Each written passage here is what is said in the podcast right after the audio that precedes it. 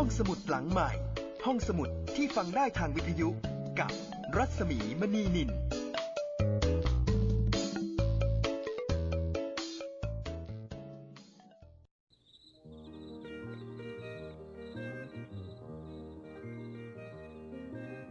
Love, it seems like only yesterday you were just a child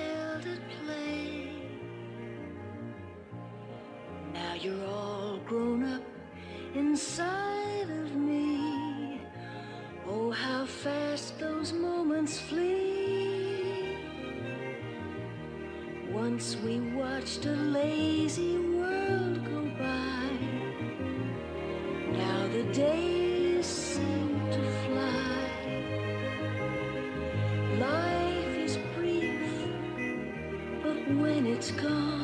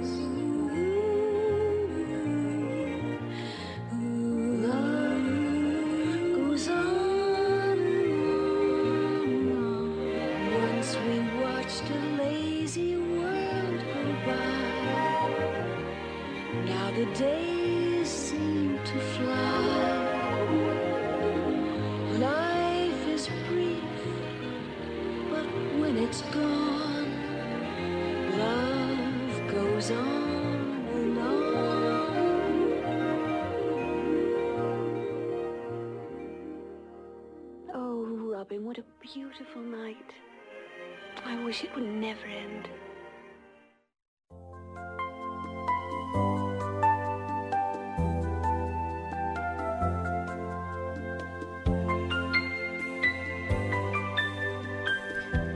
สวัสดีค่ะ ต้อนรับคุณผู้ฟังเข้าใช้บริการห้องสมุดหลังใหม่นะคะ วันนี้โรบินฮูดตอนที่ 9 ค่ะ ผลงานของโฮเวิร์ดพิวงานแปลของอาสาขอจิตเมธสำนักพิมพ์แสงดาวจัดพิมพ์ครั้งล่าสุด ห้องสมุดหลังใหม่นำมาเล่าให้คุณได้ฟังเพลินๆนะคะ สบายๆ ฟังกันได้ วันละหนึ่งตอนจันทร์ถึงศุกร์ค่ะ อัปเดตให้ช่วงเวลาประมาณ 6 โมงเย็น สามารถที่จะดาวน์โหลดได้ เก็บเอาไว้ฟังได้ รักใครชอบใคร ก็ให้มาใช้บริการห้องสมุดหลังใหม่นะคะ ดิฉันรัศมีมณีนิน ดูแลคุณอยู่ที่นี่ตรงนี้ตลอดเวลาค่ะ www.thaipbsradio.com วันนี้โรบินฮูดมาถึงตอนที่ 9 แล้วนะคะ จอมโจรเจ้าสำราญ ปล้นคนรวยแล้วก็ไปช่วยคนจน ล่าสุดโรบินฮูดเจอหลานชาย ซึ่งเป็นลูกของพี่สาวที่เผลอไปชกคน เนื่องจากว่า เป็นคนมีพลังมาก ชกทีเดียวเปรี้ยงเดียวจอด แล้วคนคนนั้นก็เป็นลูกน้องพ่อของตัวเอง แต่ว่าเป็นลูกน้องที่ชอบพูดจาไม่ดีกับพ่อของตัวเอง วิว ก็เลยโมโห ทีนี้พอชกคนตาย พ่อแม่ก็เลยบอกว่าถ้าอย่างนั้นเนี่ยมาอยู่กับน้าโรบินฮูดก็แล้วกัน เขาก็เลยเดินทางมาตามหาโรบินฮูดมาเจอกัน แล้วก็มีการสู้กันระหว่างน้าหลาน สุดท้ายน้าสู้ไม่ได้ และเมื่อเจอความจริงนะคะวันนี้คือหลานชาย โรบินฮูดก็เลยเปลี่ยนนามสกุล คือ ใช้ชื่อเดิมนะคะ ใช้ชื่อเดิมว่าวิล แต่ว่าเปลี่ยนนามสกุลค่ะ เป็นสคาเลตคือนามสกุลเดิมเนี่ยคือวิลแกมเวลทีนี้ถ้าเกิดว่าจะใช้นามสกุลเดิม ก็อาจจะมีปัญหาเรื่องคดีความนะคะ เปลี่ยนชื่อซะเป็นวิลสคาเลตก็กลายเป็นสมาชิกใหม่ของโรบินฮูดตอนนี้โรบินฮูด ก็เลยชวนทุกคนก็คือวิลส์คาร์เลตแล้วก็ลิตเติ้ลจอห์นนะคะ รวมถึงอาเธอร์อะแบลนด์กลับป่าเชอร์วูดค่ะ แต่ปรากฏว่าระหว่างทางเนี่ยก็ไปเจอกับหนุ่มโรงโม่ ซึ่งดูท่าทางเป็นคนดี ยากจน โรบินฮูดก็เลยชักชวนเพื่อนๆ ให้มันเล่นตลก จะแกล้งทำทีเป็นปล้นหนุ่มคนนี้ แล้วก็จะพาเข้าไปเลี้ยงแบบให้เต็มที่เลย โดยที่อิ่มจังตังอยู่ครบอะไรทำนองนั้นนะคะ คือจะหาทางแกล้ง แกล้งด้วยความสุข แต่จริงๆ ไม่ได้ทำอะไร ก็ออกไปขวางทางแล้วก็บอกว่าจะปล้น เอาเงินมาเอาของมา เรื่องราวจะเป็นอย่างไรนะคะกับการเล่นสนุกของโรบินฮูดติดตามได้เลยนะคะ ตอนที่ 9 ค่ะ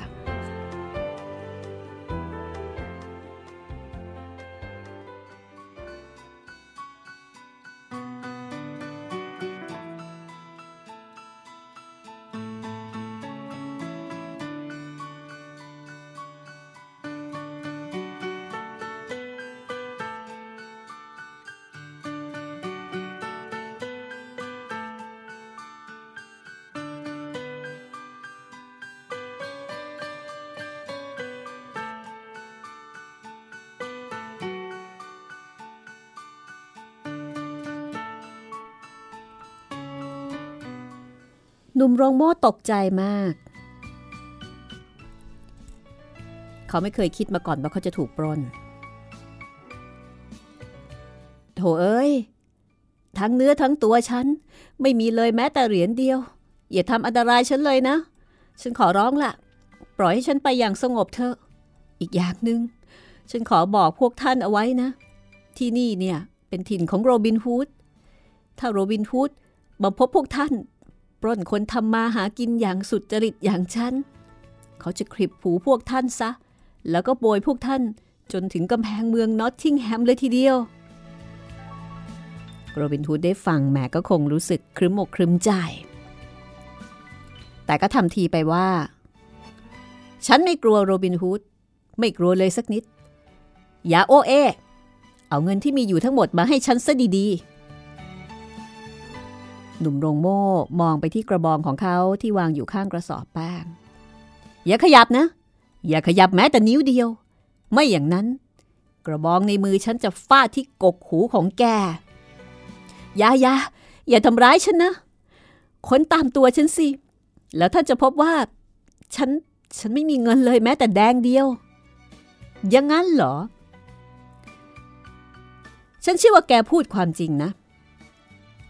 แต่ฉันก็อดสงสัยไม่ได้ ว่าแกอาจจะซ่อนเงิน ไว้ที่ก้นกระสอบแป้ง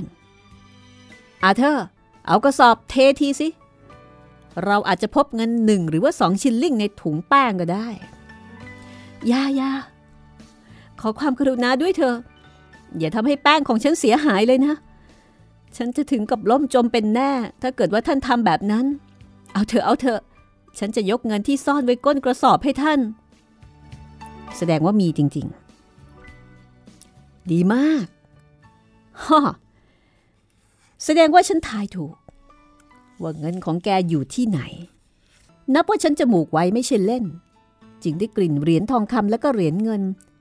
ที่แกซุกอยู่ในแป้งบาเล่หยิบมาให้ฉันเองสิ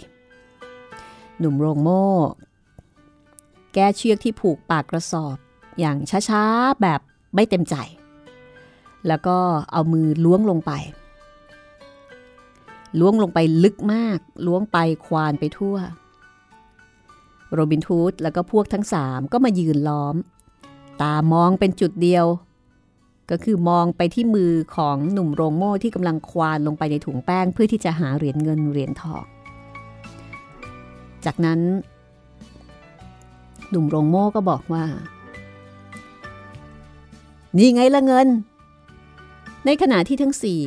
ต่างก้มหัวลงมองตามมือของหนุ่มโรงโม่ โดยรวดเร็ว ชายหนุ่มผู้นี้โกยแป้งสาดใส่หน้าทุกคนครั้งแล้วครั้งเล่า โดยไม่คำนึงว่าแป้งนั้นจะเข้าตาหูจมูก ของทุกคนขนาดไหนอย่างไรทำให้โรบินฮูดแล้วก็ลิตเติ้ลจอห์นอาเธอร์ แล้วก็วิล ถึงกับสำลัก อาเธอร์เคาะร้ายกว่าใครทั้งหมดนะคะ เพราะว่าแป้งถูกเบี่ยงมาที่เขา ในตอนที่เขากำลังอ้าปากด้วยความพิศวง ว่าหนุ่มโรงโม่จะหยิบอะไรขึ้นมากำลังอ้าปากหวอพอดีโดนเข้าไปเต็มๆผงแป้งจึงเข้าคอของเขากระจุกหนึ่งทำให้เขาไอ จนแทบยืนไม่ติด ในขณะที่ทั้งสี่ร่างส่วนเซแล้วก็ร้องลั่น เพราะว่าแป้งเข้าตา เข้าหูเข้าตา น้ำหูน้ำตาไหลเป็นทางไปตามๆกันละค่ะ หนุ่มโรงโม่ ก็สาดแป้งเพิ่มเติมที่หน้าเรื่อยๆ ชนิดที่ว่าไม่ยอมให้ทั้งสี่ตั้งตัวได้เลยทีเดียวเชียว ดังนั้นการเช็ดออกจึงไม่ช่วยอะไร ตอนนี้โรบินฮูดแล้วก็พักพวก ก็เหมือนกับคนตาบอดดีๆ นี่เอง มีหนำซ้ำสารรูปของแต่ละคนตอนนี้ดูไม่ได้ หนวดเคราผมเผ้าเสื้อผ้าขาวโพลนเหมือนหิมะ จากนั้นหนุ่มโรงโม่ก็หยิบกระบองขนาดใหญ่ แล้วก็หวดไปที่คนทั้งสี่อย่างสนุกมือ คือเลือกตีได้เลย ตีแต่ละครั้ง แป้งก็ปลิวฟุ้ง โรบินฮูดและพวกมองไม่เห็นเพราะแป้งเข้าตา จะวิ่งหนีก็ไม่สามารถจะทำได้ หนุ่มโรงโม่ ตีโรบินฮูดและพักพวกครั้งแล้วครั้งเล่ามีเสียงดังป้าป้าป้าป้าในที่สุดโรบินฮูดก็ประกาศว่า หยุดที่หยุดที่ พอแล้วพักพวก ฉันคือโรบินฮูดไอ้คนชาติชั่ว แกอย่ามาโกหกหน่อยเลย หนุ่มโรงโม่พูดแล้วก็ฟาดกระบองอีกทีลงที่สีข้างของโรบิน ฝุ่น ป้งก็ปลิวฟุ้งกระจาย โรบินฮูดเหรอ โรบินฮูดไม่เคยจี้ หรือว่าปล้นคนทำมาหากินโดยสุจริตแกอยากจะได้เงินของฉัน นี่ไงล่ะ ไอ้โจรเอาไปสิ แล้วเขาก็หัวอีกทีหนึ่ง ผิดหวังที่จะเอาของฉันไปแบ่งกันใช่ไหมไอ้โจรหน้าโง่ แต่อย่าเพิ่งเสียใจ ฉันจะแบ่งให้เท่าๆกันเอง แล้วเขาก็ตีลิตเติ้ลจอนที่บ่าทำให้ลิตเติ้ลจอน กระโดดโยงแล้วก็เซถลาไปครึ่งถนน ส่วนแก แกไม่ต้องกลัว เดี๋ยวถึงตาของแกแล้วไอ้หนวดดำ แล้วก็ฟาดปั้งไปที่อาเธอร์ช่างฟอกหนัง ซึ่งแข็งแรงแล้วก็มีฝีมือมากเนี่ยก็ต้องร้องโอ้ยด้วยความเจ็บปวดขณะที่กำลังไอคอกแคกคอกแคกเพราะว่าสำลักแป้ง เอาละทีนี้ถึงคราวของแกบ้างแล้วไอ้เสื้อแดง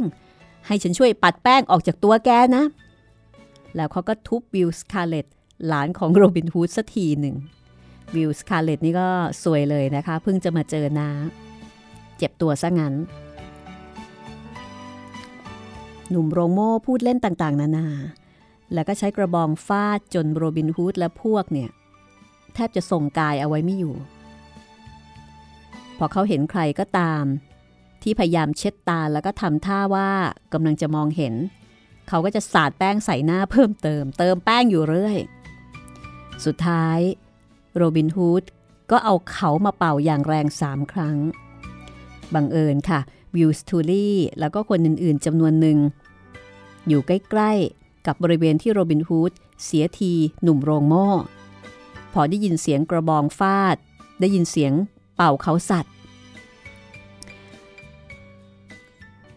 เดวิดแห่งดองคัสเตอร์ ก็รีบตะโกนเรียกพักพวก ให้ไปช่วยโรบินฮูดโดยด่วน ทุกคนพากันวิ่งเต็มเหยียดตรงไปยังถนนที่ได้ยินเสียงเป่าเขา และเมื่อไปถึงที่นั่น ภาพที่พวกเขาได้เห็น ก็คือภาพของถนนที่ขาวโพลน แล้วก็ภาพของชายห้าคน ที่ตามเนื้อตามตัว เต็มไปด้วยสีขาวของฝุ่นแป้ง ตั้งแต่หัวจนถึงเท้า รวมทั้งหนุ่มโรงโม่ ซึ่งแป้งบาเล่ก็ปลิวจากสี่คนมาเกาะร่างของเขาจนขาวตามไปด้วย มีอะไรเดือดร้อนหรือหัวหน้า เอ๊ะ นี่มันอะไรกัน วิลสตูลี่ร้องถาม โรบินฮูดก็บอกว่า เร็วเข้า ช่วยด้วย ไอ้คนทรยศจะฆ่าพวกเราทนายมาช้าไปนิดเดียว สตูลี่ หัวหน้าของแกจะต้องกลายเป็นศพแน่ๆ ระหว่างที่ทั้งสี่กำลังเช็ดแป้งออกจากหน้าตา วิลสตูลี่ และชาวคณะอื่นๆ ก็ช่วยกันปัดเสื้อผ้าให้สะอาด ครั้นแล้ว โรบินฟูดก็เล่าให้ฟัง ว่าจริงๆ เขาแค่อยากเล่นตลกกับหนุ่มโรงโม่ แต่กลับพลาดท่ากลายเป็นเบี้ยล่างแล้วก็ถูกไล่ตีซะงั้น วิลสตูลี่ก็ตะโกนบอกพักพวก ให้ช่วยกันจับตัวหนุ่มโรงโม่เอาไว้ ทั้งๆที่ตอนนั้นวิลสตูลี่พอรู้เหตุการณ์ทั้งหลาย ทั้งปวงเนี่ยนะคะที่โรบินฮูดเล่ามาเนี่ยเขาก็ขำหัวเราะจนท้องคัดท้องแข็ง หนุ่มโรงโม่ถูกจับตัวมัดแขนไพร่หลังด้วยสายธนู แล้วก็ถูกพาตัวมายืนตัวสั่นอยู่เบื้องหน้าโรบินฮูดโรบินฮูด จ้องหน้าหนุ่มโรงโม่ด้วยสายตาเดือดดาลเหมือนหนึ่งจะกินเลือดกินเนื้อร้ายกาจมากต้องการจะฆ่าฉันใช่ไหมพ่อผาสิ แต่แล้ว ในช่วงเวลาไม่ถึงอึดใจ โรบินฮูดก็หัวเราะกากออกมา คราวนี้เอง ทุกคนนอกจากหนุ่มโรงโม่ ก็หัวเราะเอิ๊กอ๊ากตามไปด้วย หลายคนถึงกับลงกลิ้งกับ คือเรียกว่า หัวเราะกลิ้งเลยทีเดียวเชียว ลงกลิ้งกับพื้นถนนด้วยความสนุกสนานสุดเหวี่ยง และในที่สุดโรบินฮูดก็ถามหนุ่มโรงโม่ว่า นายชื่ออะไร ในขณะที่หนุ่มโรงโม่กำลังอ้าปากด้วยความงงกับเหตุการณ์ที่เกิดขึ้น ชื่อมิชเป็นลูกชายเจ้าของโรงโม่ โรบินฮูดใช้มือตบไหล่มิช นี่แน่มิช นายเป็นบริ้นที่มีกำลังมหาศาลที่สุด เท่าที่ฉันเคยพบเห็นมาทีเดียวนะ นายเลิกทำงานในโรงโม่ แล้วก็มาร่วมคณะของฉันไม่ล่ะ คนแข็งแรงอย่างนาย ไม่ควรจะเอาเวลามาทิ้งกับงานที่มันสมบุกสมบันแบบนั้น มิชบอกว่าถ้าท่านจะยกโทษให้ฉัน กับการที่ฉันตีท่าน โดยไม่รู้ว่าท่านเป็นใคร ฉันก็ยินดีจะร่วมคณะกับท่าน ฉันไม่โกรธนายหรอก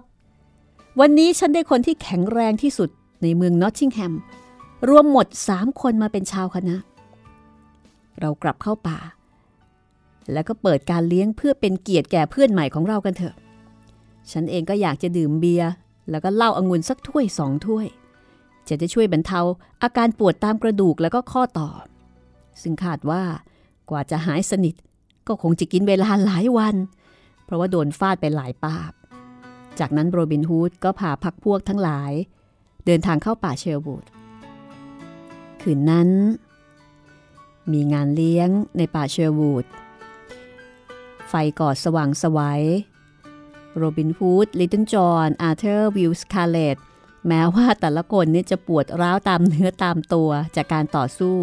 แต่ทุกคนก็มาร่วมรื่นเริงพูดจาเล่นหัวแล้วก็ร้องเพลงอย่างสนุกสนานกับคนอื่นๆ ตราบจนดึกดื่นลิตเติ้ลจอห์นอดไม่ได้ ที่จะเล่าเรื่องการต่อสู้ของเขากับอาเธอร์ และโรบินฮูดกับวิลส์คาเลตผลก็คือ ต่างบอกต่อๆกันไป จนกระทั่งทุกคนรู้เรื่องนี้โดยทั่วกัน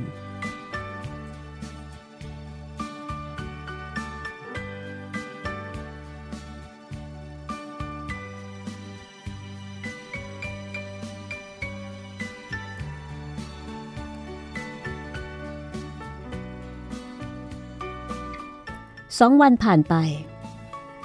อาการปวดของโรบินฮูดก็ดีขึ้น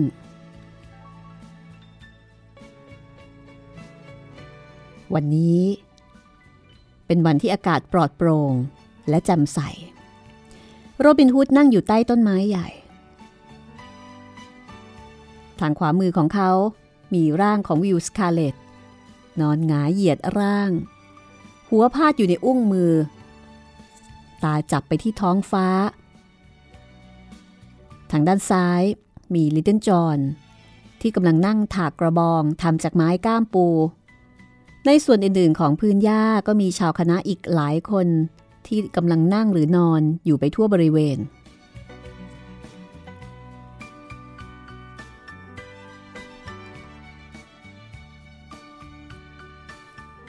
วิวสแคทล็อกซึ่งมีนิทานและก็เรื่องเล่าเก่าแก่มากมายกำลังเล่าเรื่องการประจนภัยของเซอร์คาร์โรดอกแห่งชรังเคนอาร์มสมัยพระเจ้าอาร์เธอร์ รวมถึงความรักที่เซอร์ผู้นี้มีแก่หญิงสาวผู้ซื่อสัตย์ของเขา จนกระทั่งชายหญิงคู่นี้ กระทำอย่างห้าวหาญและต้องพบเคราะห์กรรม เพราะยอมพลีชีวิตให้แก่กัน ทุกคนนั่งฟังเงียบกริบ อจบลง หลายคนก็ถอนหายใจ ด้วยความสะเทือนใจต่อนิทานที่แสดงความห้าวหาญของตัวพระเอกและการเสียสละอันสูงส่ง โรบินทูดบอกว่า การฟังเรื่องของขุนนางเมื่อครั้งนานมาแล้ว จะช่วยให้มนุษย์เราดีขึ้น นิทานแบบนี้เมื่อใครได้ฟัง เขาจะนึกว่า เขาอยากจะทำอย่างตัวเอกบ้าง ถึงจะทำตามนั้นไม่ได้ก็จริง แต่ความต้องการทำความดีส่งเสริมให้จิตใจสูงขึ้น เช่นเดียวกับนักปราชญ์แกฟเฟอร์ สวอลทอลที่พูดว่า ผู้ที่พยายามกระโดดไปหาพระจันทร์ แม้จะไปไม่ถึง แต่ก็พาตัวขึ้นสูงกว่าคนที่ก้มลงเก็บเหรียญเพนนีในโครนวิลส์ทูลี่ก็บอกว่า เป็นความเห็นที่ดีมากหัวหน้า แต่อย่าลืมว่า คนหนึ่งได้เหรียญเพนนี ส่วนอีกคนหนึ่งไม่ได้อะไรเลย และเมื่อไม่มีสตางค์แม้แต่หนึ่งเพนนีเดียว เขาก็จะไม่มีอาหารใส่ท้องด้วย ฟังดูมันเข้าทีดี แต่คืนทำตามก็คงจะแย่มากๆ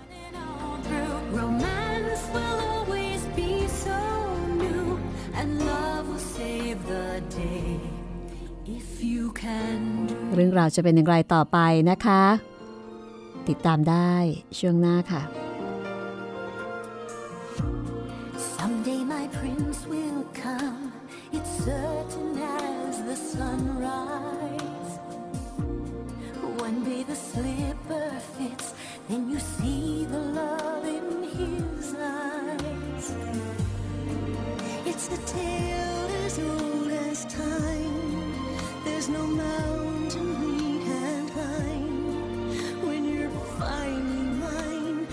just a kiss away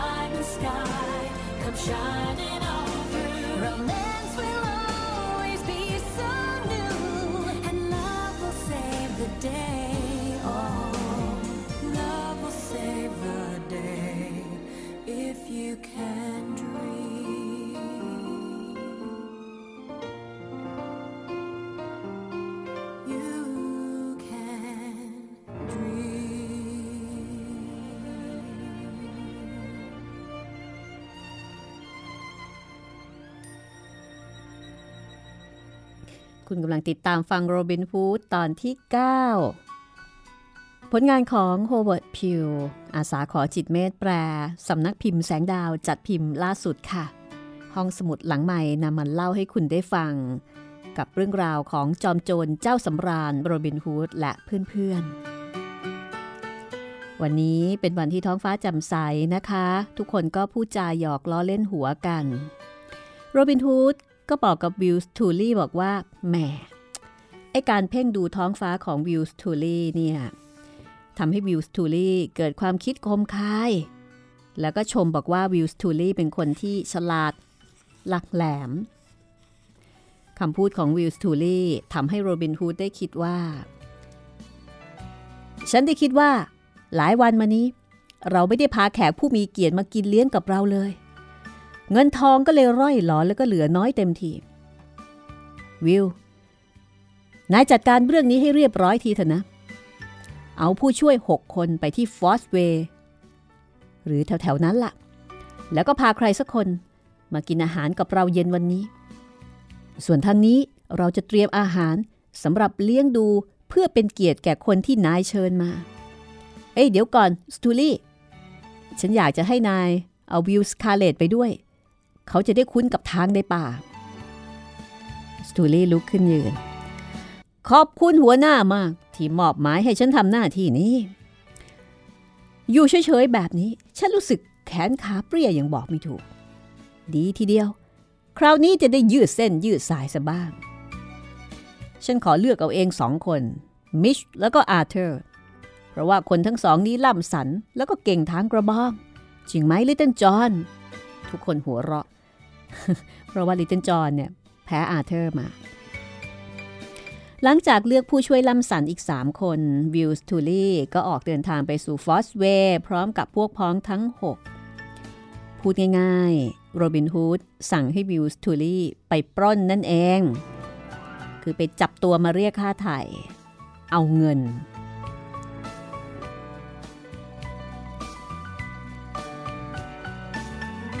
คนทั้งเจ็ด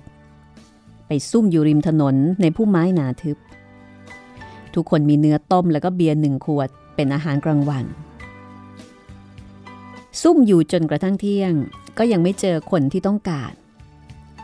ก็เลยนั่งลงกินแล้วก็ดื่มบนหญ้านุ่มๆ อย่างเบิกบานสำราญใจ เนื่องจากวันนั้นอากาศอบอ้าว พอกินอิ่มแล้วก็เริ่มรู้สึกง่วงวิลส์ทูลี่ จึงให้คนหนึ่งเฝ้าดูถนนไว้ ส่วนคนอื่นๆ รวมทั้งตัวเขาเอง ก็ล้มตัวลงนอนและก็หลับไปในไม่ช้า เวลาผ่านไปหลายชั่วโมง ก็ไม่ได้ตัวคนที่ต้องการจะเอาไปเรียกค่าไถ่หลายคนเดินผ่านถนนที่เต็มไปด้วยฝุ่นท่ามกลางแดดเปรี้ยง มีหญิงชาวบ้านกลุ่มหนึ่งเดินคุยกันอย่างยิ้มแย้มเบิกบาน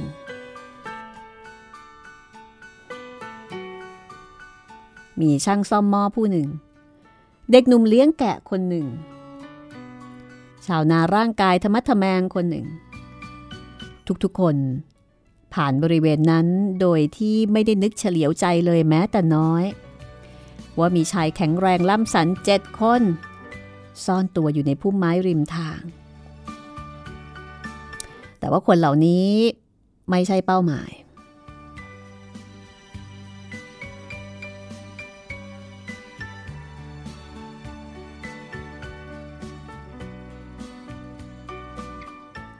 ป้าหมายที่พวกเขาต้องการ คือบาทหลวงอ้วน เจ้าของที่ดินที่มั่งคั่ง หรือว่าคนร่ำรวยที่มีเงินให้กู้ยืม ไม่มีกลุ่มเป้าหมายผ่านมา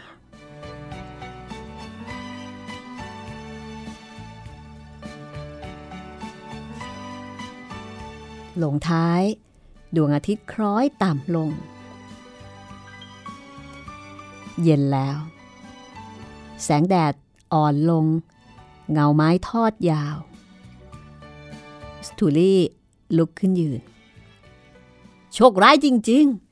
ๆ เราแอบซุ่มทั้งวัน เสียเวลาเปล่าๆ ไม่มีเหยื่อเลยสักราย ที่เวลาไปไหนโดยไม่ได้ตั้งใจ กลับพบบาทหลวงอ้วนตั้งโหล หรือคนมีเงินให้ยืมตั้งยี่สิบไม่เคยเลยที่ง้างธนูทั้งที แต่ไม่เจอกวางสักตัว พวกเรา เตรียมตัวกลับกันเถอะ ทุกคนก็พากันออกจากพุ่มไม้ใบหน้าสู่ป่าเชอร์วูดภายหลังเดินกันมาได้ไม่เท่าไหร่วิลส์ทูลี่ก็หยุดอย่างกระทันหันแล้วก็บอกว่า เฮ้ย เดี๋ยวก่อน พักพวก ดูเหมือนจะมีเสียงอะไรบางอย่าง ทุกคนก็หยุด กลั้นหายใจนิ่งฟัง แต่ก็ไม่มีใครได้ยินอะไร เพราะว่าวิลสทูลี่เนี่ยเป็นคนหูไว ต่อมาอีกครู่หนึ่ง ก็มีเสียงร้องไห้ คร่ำครวญของใครคนหนึ่งดังขึ้น คราวนี้ทุกคนได้ยิน นั่นปะไร เราไปดูกันเถอะ คงจะมีใครสักคน ที่กำลังได้รับความทุกข์ร้อน และก็อยู่ใกล้ ๆ นี่เองวิลสคาเลต หลานของโรบินฮูดพูด ในขณะที่วิลส์ทูลี่บอกว่า อย่าดีกว่า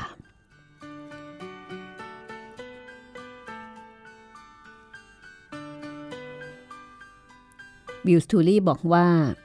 โรบินฮูดเองก็เจอดี เพราะว่าเอามือจุ่มลงไปในหม้อน้ำเดือด ก็เป็นสำนวนนะคะหาเรื่อง เพราะฉะนั้นเขาเห็นว่าไม่ควรจะเอาตัวไปยุ่งกับเรื่องของคนอื่น ฉันแน่ใจว่าเจ้าของเสียงเป็นผู้ชาย เมื่อเขาเป็นผู้ชาย เขาก็น่าจะหาทางออกหลุดพ้นจากความเดือดร้อนด้วยตนเองได้ การที่วิลสตูลี่มีความคิดเห็นเช่นนี้ เพราะว่าเขากลายเป็นคนระวัง เป็นคนรอบคอบ เพราะว่าถูกคือได้รับบทเรียนเมื่อตอนถูกข้าหลวงจับ ซึ่งเขารอดจากการถูกประหารได้อย่างหวุดหวิดวิลส์คาเลต ซึ่งเป็นหลานของโรบินฮูดเป็นหนุ่มที่มาจากตระกูลดี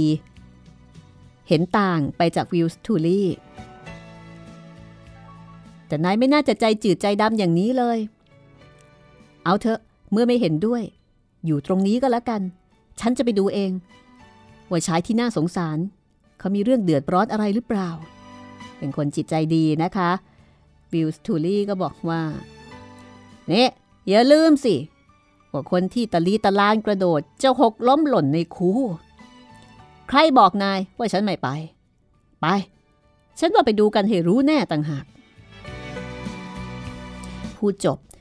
วิลสทูลี่ก็นำทุกคนไปยังเสียงนั้น พอถึงที่โล่งในป่า ซึ่งตรงนั้นลำธารสายหนึ่งไหลปะทะกิ่งไม้ ที่แผ่ยื่นออกไปทำให้น้ำแตกกระจายเป็นฟองฟอดและส่งประกายวาวับ ณริมลำธารดังกล่าว หนุ่มคนหนึ่งนอนคว่ำหน้าร้องไห้สะอึกสะอื้นเสียงดัง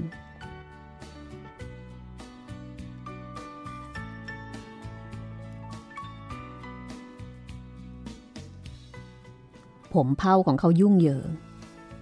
เสื้อผ้าก็ยับยุยี่ ทุกอย่างแสดงให้เห็นว่า เขากำลังเผชิญกับความทุกข์อย่างหนักหนาบางอย่าง นื้อศีรษะของเขามีพินสวยงาม ทาน้ำมันชักเงาเป็นมันปราบ ข้างๆร่างของเขา มีธนู แล้วก็ลูกศรราว 20 ดอกวางอยู่ วิลสตูลี่ก็เข้าไปทักทาย เฮ้ hey, ท่านเป็นใครพักพวก ทำไมถึงมานอนทำให้ย่าตายด้วยน้ำตาแบบนี้ล่ะ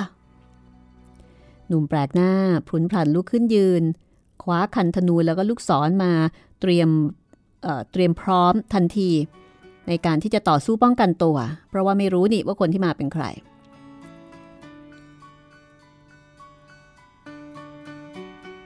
คนหนึ่งในคณะของวิลสตูลี่บอกว่า เอ๊ะ ฉันเคยเจอเขาหลายครั้ง แถวๆนี้ เขาเป็นนักร้อง เมื่ออาทิตย์หนึ่งมานี่เอง ฉันเห็นเขาวิ่งตัวลอยขึ้นบนเนินเหมือนกับกวาง เป็นภาพที่น่าดูเหลือเกิน มีดอกไม้ดอกหนึ่งทัดหูแล้วก็มีขนนกเสียบหมวก แต่ตอนนี้เขาดูไม่ผิดกับไก่รุ่นรุ่นที่ถูกถอนขนสวยงามออกหมดวิลสตูลี่เดินตรงไปหาหนุ่มแปลกหน้า แล้วก็ปลอบว่า ขี้แย่ไปได้ เช็ดน้ำตาซะ ไอ้น้องชาย ฉันไม่สบายใจ ที่เห็นคนร่างสูงล่ำสัน มาร้องไห้ขี้มูกโป่งยังกะผู้หญิงแบบนี้ เอาเถอะเก็บธนูซะ เราไม่เป็นพิษเป็นภัยกับนายหรอกวิลส์คาเลตเห็นชายหนุ่มทำหน้าไม่พอใจต่อคำพูดของวิลส์ทูลี่ ก็เดินมาหาชายหนุ่มคนนั้น วางมือลงบนบ่า แล้วก็พูดอย่างเห็นอกเห็นใจว่านายกำลังเดือดร้อน เรารู้ดี อย่าถือสาคนเหล่านี้เลยนะ ถึงแม้ว่าเเขาอาจจะพูดกระโชกโคกหากไปบ้าง แต่เขาก็ไม่ได้มีเจตนาร้าย ไปกับพวกเราเถอะ เราจะให้ใครสักคนช่วยเหลือเกี่ยวกับความทุกข์ของของนาย จะเป็นเรื่องอะไรก็แล้วแต่ พวกเรายินดีจะช่วยวิลส์ทูลี่ก็บอกว่า ใช่ ไปด้วยกัน ฉันไม่คิดจะทำอะไรนายหรอก ฉันหวังดีกับนาย เก็บเครื่องดนตรีจากต้นไม้ แล้วก็ไปกับเราเถอะ ชายหนุ่มก็ทำตามทำตามอย่างเซื่องซึม เขาก้าวเดินไปกับคนทั้งเจ็ดโดยเคียงข้างวิลสคาเลต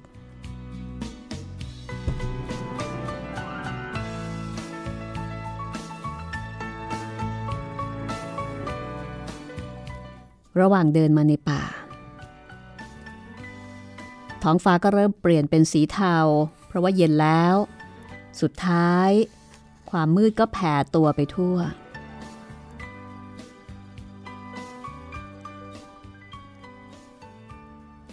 ทุกคน เดินย่ำใบไม้แห้ง เสียงดังกรอบแกรบกรอบแกรบ สุดท้ายก็ไปถึงที่โล่ง ภายใต้แสงจันทร์ซีดมีกองไฟใหญ่อยู่ตรงกลาง และที่ไฟกองนี้เอง เป็นที่ย่างเนื้อกวาง ไก่ป่า ไก่ตอน แล้วก็ปลาจากลำธารบรรยากาศ อบอวลไปด้วยกลิ่นหอมหวน ของอาหารที่น่ากินมาก ๆ หนุ่มแปลกหน้าพร้อมด้วยวิวสคาเลตกระนาบอีกข้างด้วยวิลส์ทูลี่ถูกพาตัวมาพบโรบินฮูด ซึ่งนั่งอยู่ใต้ต้นไม้ใหญ่ โดยมีลิตเติ้ลจอนยืนอยู่ข้างๆ โรบินฮูดก็ลุกขึ้นต้อนรับ เฮ้ hey, สวัสดีเพื่อน นายมากินเลี้ยงกับเราวันนี้เหรอ ชายหนุ่มผู้กำลังเศร้าส้อยงงมาก เออฉัน ฉัน ฉันไม่รู้อะ จริง ๆ แล้ว ฉันไม่รู้ว่า ฉันกำลังฝันอยู่หรือเปล่า เปล่าหรอก นายกำลังตื่นอยู่ อีกประเดี๋ยวนายก็จะรู้ เรากำลังทำอาหาร เพื่อให้มีงานเลี้ยง ในฐานะที่นายเป็นแขกมีเกียรติของเราในวันนี้ ชายหนุ่มยังคงมองไปทั่ว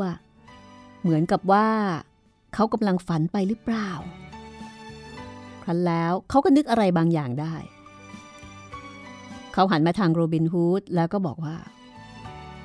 ฉันรู้แล้วว่าเกิดอะไรขึ้นกับฉัน เออนาย นายคือโรบินฮูดใช่ไหม ถูกแล้ว ใครๆในละแวกนี้ ต่างเรียกฉันอย่างนั้น เอาละ เมื่อนายรู้จักฉันก็ดีแล้ว ขอให้รู้ด้วยว่า การเลี้ยงนี้ จะต้องชำระเงินตอบแทน และฉันก็เชื่อว่า นายมีเงินติดตัวมาเต็มถุง เสียใจด้วย ฉันไม่มีถุงเงิน และฉันก็ไม่มีเงินเลย ฉันมีแค่เหรียญหกเพนนีครึ่งอัน ส่วนอีกครึ่งอัน สาวคนรักของฉัน ใช้เชือกไหมแขวนคอ ห้อยเอาไว้ตรงหน้าอก คนที่อยู่โดยรอบพากันหัวเราะชอบใจ ในขณะที่ชายหนุ่มทำหน้าเหมือนหนึ่งว่ากำลังจะขาดใจตายด้วยความอาย โรบินฮูดหันมาทางวิลส์ทูลี่ เอ๊ะ นี่แปลว่านาย พาแขกกระเป๋าแห้งมาเหรอ ไม่ผิดอะไรกับการเอาไก่ผอมโกโรโกโซไปขายที่ตลาด วิลส์ทูลี่ก็หัวเราะก่อนจะบอกว่า ไม่ใช่แขกของฉันบอกหัวหน้า วิลส์คาเลตต่างหาก ที่เป็นคนพาเข้ามา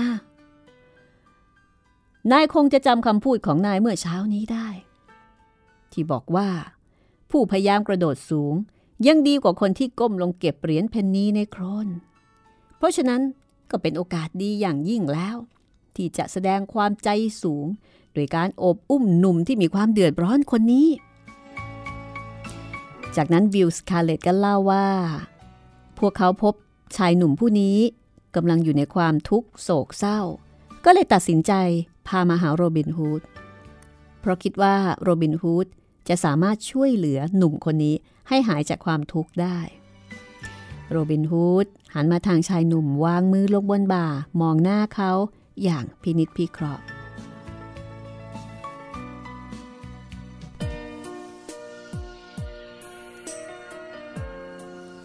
นายยังหนุ่มมาก ใบหน้าบอกว่านายเป็นคนดีมีเมตตากรุณา แล้วก็มีจิตใจดี และนอกจากนั้น นายยังหล่อที่สุด เท่าที่ฉันเคยพบ แต่เท่าที่ดูนายกำลังมีความทุกข์ ความทุกข์เป็นสิ่งที่เกิดแก่ทุกคน ไม่เลือกว่าหนุ่มหรือแก่ พอโรบินฮูดพูดมาถึงตรงนี้ ชายหนุ่มก็ถึงกับน้ำตาคลอ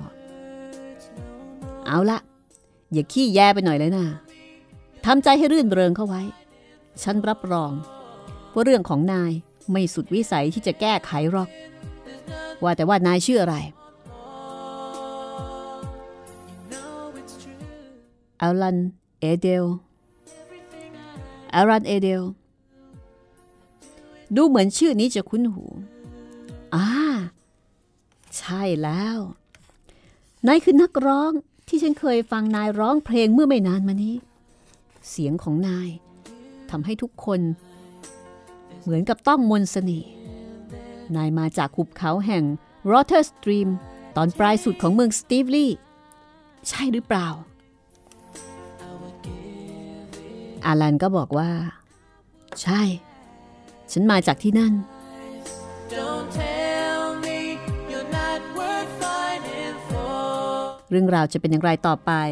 I can't อาลันผู้นี้จะมีบทบาทสำคัญอย่างไรกับโรบินฮูดนะคะ ติดตามได้ตอนหน้าตอนที่ 10 โรบินฮูดค่ะ วันนี้หมดเวลาของห้องสมุดหลังไม้แล้ว หวังว่าคุณผู้ฟังคงมีความสุขความสำราญ กับเรื่องราวของจอมโจรเจ้าสำราญโรบินฮูด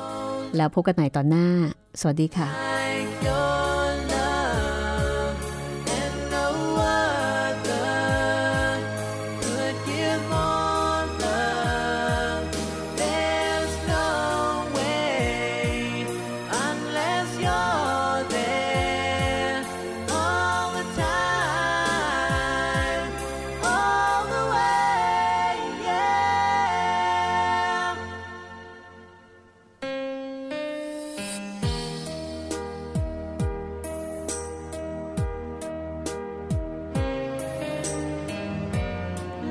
to your heart,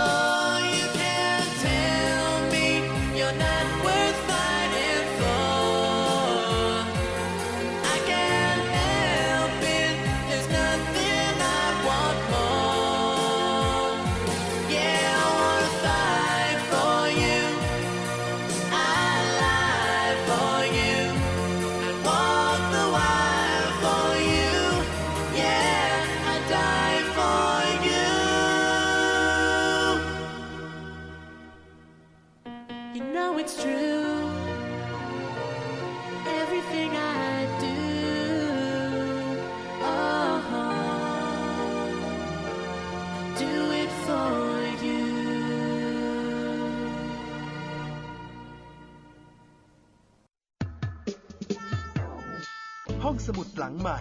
ห้องสมุดที่ฟังได้ทางวิทยุกับรัศมีมณีนิน